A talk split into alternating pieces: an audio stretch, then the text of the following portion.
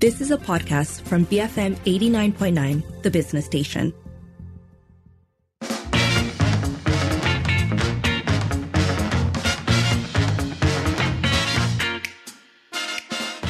It's 5.07. You're listening to the evening edition with Sharmila and Lynn. First up, a couple of updates surrounding floods, the general elections, and Klang MP Charles Santiago. So, uh, Charles Santiago, who is currently the incumbent MP for Klang, has filed an injunction to stop elections from being held during the monsoon season. He filed this in the High Court yesterday, and the respondents in this injunction are caretaker Prime Minister Datuk Sri Ismail Sabri Yaakob, the Malaysian government, and the Election Commission. He is seeking a declaration that the power vested in the Yang di-Pertuan Agong by the Federal Constitution to dissolve Parliament can only be exercised in accordance with Article 41 and 1A of the Constitution. So he's asking for the dissolution to be considered null and void because it contravenes Section 41, with the Cabinet not consulted prior to the PM's request to dissolve Parliament. So Charles is also asking for an order to restrain the Election Commission from taking steps to go ahead with conducting GE15. And the basis for the judicial review is that the Agong should have acted on the advice of the Cabinet to dissolve Parliament. And based on information gathered, it was clear that the Cabinet didn't accede to the request and that 12 MPs had even written to the King to express their disagreement. So it's being reported that the hearing of the judicial review has been set for the 20th of October, which is the same day that the Election Commission are set to meet set dates for GE15. So it's hard to say, right, exactly how this is going to play out, uh, considering that the timelines are so incredibly tight across the board. Um, like you said, the, the date for the injunction and the meeting are going to be the same. Um, and at the same time, there's also well, um, I, I, don't know how much more time we actually have to make a change in any of the dates or any of the happenings that are going to take place, but it is I suppose, important to actually record or put down on put down as a matter of record that there is a problem uh, with the timing of the election.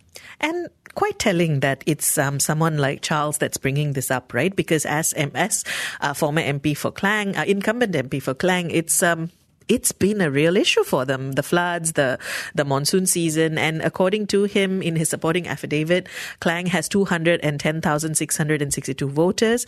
And that last December, when it rained continuously for three days, floods happened uh, in eight states, causing 54 deaths, more than 7,000 people losing their homes. All of which to say, hardly the ideal time for an election to be held.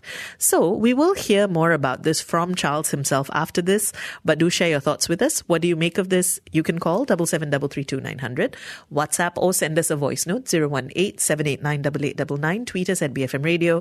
We'll be we'll be joined shortly by Charles uh, Santiago, incumbent MP for Klang.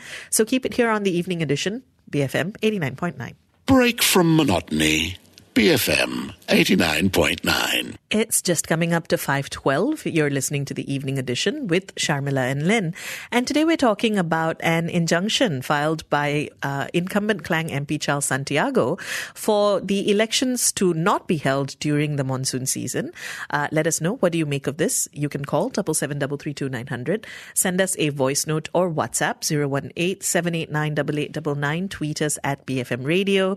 Joining us now on the line is Charles Santiago. Charles, good to have you with us. So, what was your immediate reaction to the dissolution of Parliament? Uh, actually, I was pretty uh, um, uh, shocked uh, at the decision to, to, to dissolve Parliament, uh, given that we were going to face this massive floods, uh, flood situation, not only in Selangor but throughout the country. I was just thinking, you know, what is the logic, you know, of wanting to vote in an environment which is very hostile and highly vulnerable to most people in the country. Uh, I mean, just this morning, let me share with you this morning, because of the high tide in Klang, I was I was in Klang at about 6.45, 7 a.m. in the morning, look at and also to observe and to help, if necessary, uh, communities that were being uh, faced with high tide. And this time around, it was 5.4 meters, quite serious. And you can see some of the water is already coming into the land, into uh, into uh, what do you call it, uh, into uh, uh, uh, resident, resident, residential areas and together with the rain today, it started flooding. And this community, particular community, which is a well-off community, I must say, of thousand people, was stranded because their access road to the main road is flooded.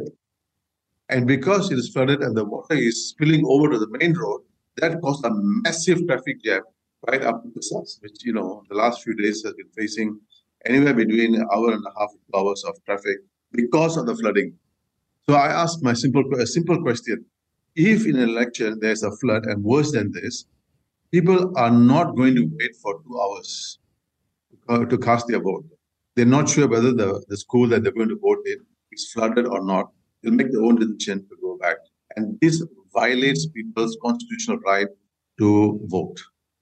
Uh, so, therefore, the whole point of this exercise is to ensure that voting takes place. The right to vote uh, is given given to people and is taking place in, a, in, the, in the most pleasant uh, environment possible, and definitely not in a flooding environment where there could be a loss of life, loss of properties, and also denying people access to the ballot box. So, uh, based on the conversations you've been having, how are Klang residents feeling about possibly having to go out and vote during the floods? The quick answer is pissed. Really upset, though. Really upset. You should have seen what happened this morning. People were like just besides themselves. Uh, you know, this is the only access road that we have, and it is flooded. And you can't use the small cars to go in. You must have a four wheel drive. Uh, some of them have it, and some don't. So those who don't have it will not be able to cross, even go to work, forget about voting. So there are issues that I think uh, has to be considered, and I think uh, the government is being actually quite reckless uh, in going ahead with the, uh, with the elections. Charles, I'm curious also, um, currently with you being incumbent, what does this mean for the work that you are carrying out in your constituency? Can that continue? Well, I am actually doing it. I, am technically speaking, I'm unemployed right now. Uh, but I still care for the work that we have already started uh, and also care for the people in Klang. Uh, and therefore, I came this morning, they said 6.45, 7 o'clock, I was out here uh, looking at some of the places, like for example, the jetty, the jetty from Port Klang that goes to uh, Pulau Uh, now, this is also another interesting, uh, talking about elections and also about, about mobility of people. There's only boat service from the jetty from Port Klang to Pulau. And today, this morning, from almost what uh, I was there about seven to about nine, nine. I left there about 8:30, 8:45. There was no service at all, which means that people could not come from one the other side or vice versa. And during an election day, people will not come out uh, to vote because there's no votes, and the tide is very high and the rains are very high, and that is flooded as well. So clearly, uh, mobility is going to become a problem. And people also will say, why should I go and, you know, kill myself uh, or put myself in a vulnerable position when I can stay at home and watch the television and see who won and who lost the elections? But that is not the point. The Constitution says you have a right to vote. Uh, and therefore, the government has a responsibility to ensure people vote and vote in an environment that's actually conducive uh, and fair and just, and not just uh, have elections when the whole world knows that it is going to be a bad uh, rainy season. That's just the logic I don't quite understand. How come our leaders are not seeing the whole point that this is not the best time? If you look at what's happening in Sarawak, for example, I saw some aerial views of Sarawak. I mean, it's flooded all over the place. Sabah as well, Tanjung Karang, Klang, uh, uh, and, and, also in uh, Kuala Lumpur Johor. So, uh, what is the message here? You are actually having an election in a hostile environment. There are no guns and fire. But clearly, water is very hostile. Flooding is hostile environment. So, should you have elections? I ask you guys. I ask people to, you know, make a decision on this matter. So, if we look at the injunction um, that you filed to stop the elections, can you talk us about uh, talk to us about the grounds on which the injunction is being put forth? Uh, basically, there are three uh, sets of issues. Uh, the first issue is one; it contravenes the decision to dissolve uh, parliament, uh, dissolve parliament contravenes Article 41, the federal constitution. The federal constitution, quite, I have it in front of me actually, so right there. And um, it actually clearly says that you need cabinets uh, uh, advice to the to the king must be based on a cabinet decision. It's quite clear.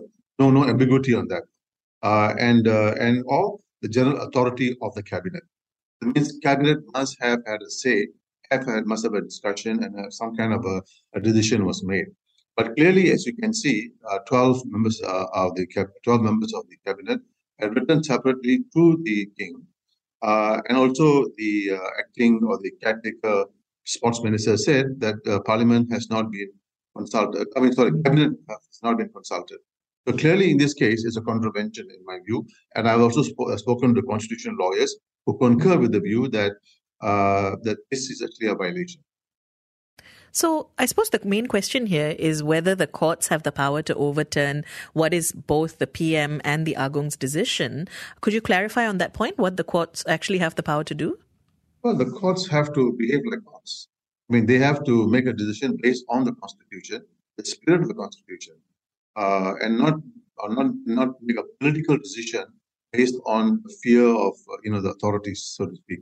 The court has to make a decision based on the on the law, the law. Uh, I think the way the decision was made by uh, uh, the Chief Justice Tunku Maimun was following the law. I think she set the tone, and I think that tone should be carried on in these kinds of discussions. I understand this is a massive decision that I recognize, but I think it has to be done. It has to be done, and let the courts actually make a decision on this matter. I, I must say, uh, Sharmila, I must say, uh, after I filed this case and when the thing became, uh, I, I, don't know, somehow leaked. It got leaked last night. I don't know how that happened. Uh, and the and the, uh, the, lawyers only filed it late in the evening. And at 7 7 I got an SMS from a media saying, hey, Did you do this? I said, How did you get it? I mean, this is so fast. So when it was leaked out, I have now people telling me, should they also file cases like that? So, in my view, every Malaysian has to file the case, but tell whoever whoever the case may be that this is not acceptable. That lives come first. Lives uh, need to be protected, not to be compromised, even during an election. Given uh, that there is a very short window of time uh, that that we're looking at, right? When can we expect an outcome on this? The courts will hear the uh, case on the 20th of this month which is uh, interestingly the same day that the uh, Elections Commission will announce the nomination and the polling day. Uh, I just also must share with you, I have written a letter on 3rd uh, October to the Suruhanjaya Pilihan Raya, essentially asking them, what are your plans uh, to manage a flood environment during elections? What are your plans? I sent it to the chairman, I sent it to all the commissioners absolute uh, uh, dropped silent. No, no response at all. Then on 10th, uh, first letter was the third. The second letter, follow-up letter, was on the 10th. Uh, 10th, asking them, hey, you have not responded to my letter.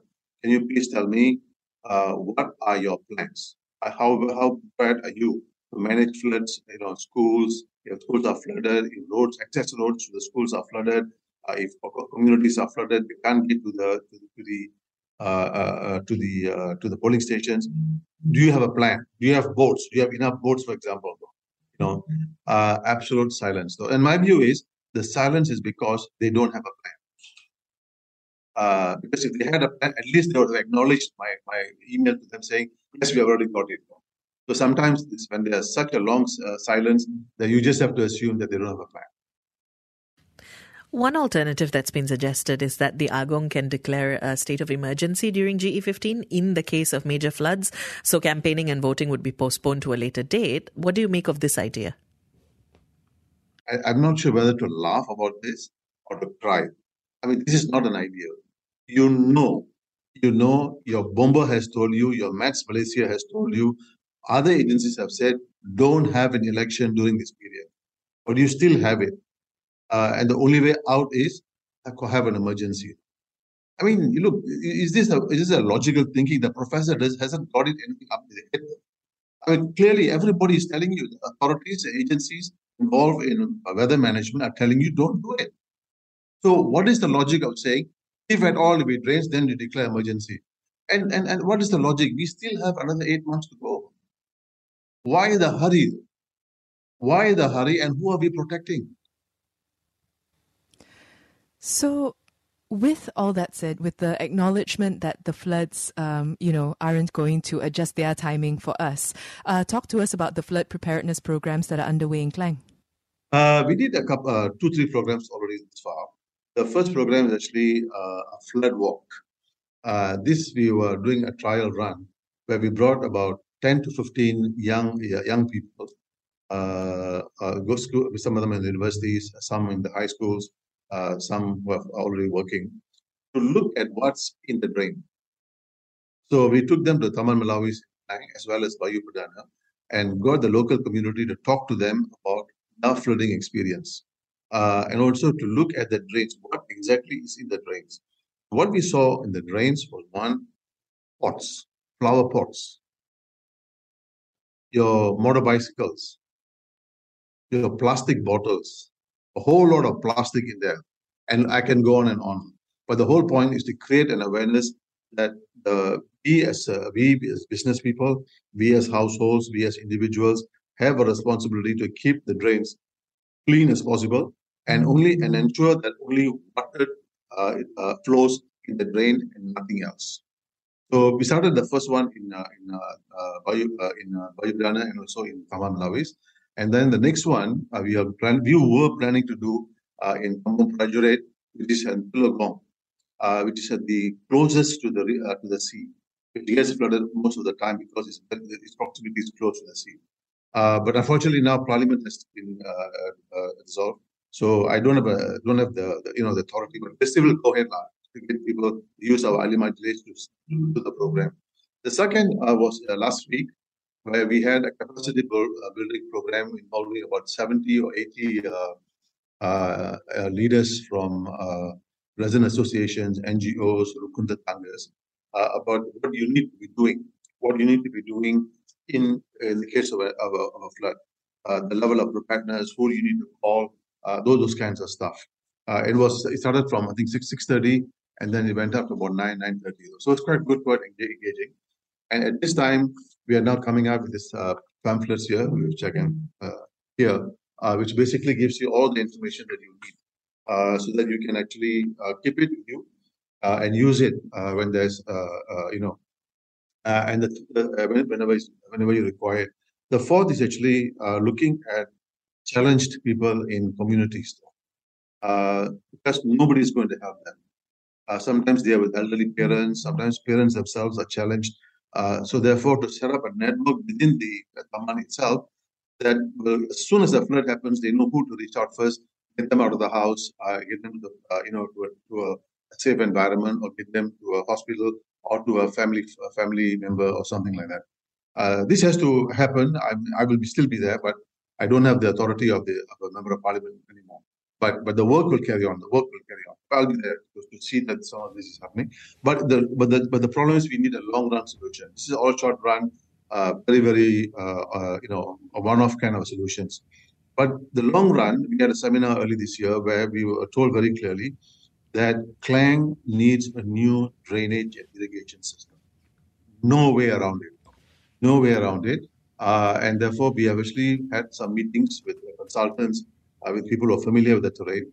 And uh, we have actually handed over a proposal to the state government, uh, and we are still talking to them. Uh, so this is, requires tons of money uh, and also support from the federal government but we have already started the process. Uh, so that's the long, long, long run. Charles, what would you like to leave us with? Uh, good question, though. Uh, I think basically life is important. I don't have to emphasize that point. And I think every effort has to be made to protect life. Uh, and I think an election where life can be compromised, property can be compromised, uh, is not advisable. Charles, thanks for speaking with us today. Pleasure talking to you. Thank you for the invitation. That was incumbent MP for Klang, Charles Santiago, um, speaking to us about an injunction that he has filed uh, to stop the GE from happening during the monsoon season. Let us know what do you make of this. You can call double seven double three two nine hundred, WhatsApp or voice note zero one eight seven eight nine double eight double nine. Tweet us at BFM Radio.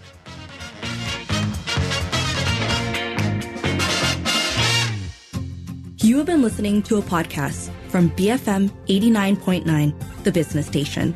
For more stories of the same kind, download the BFM app.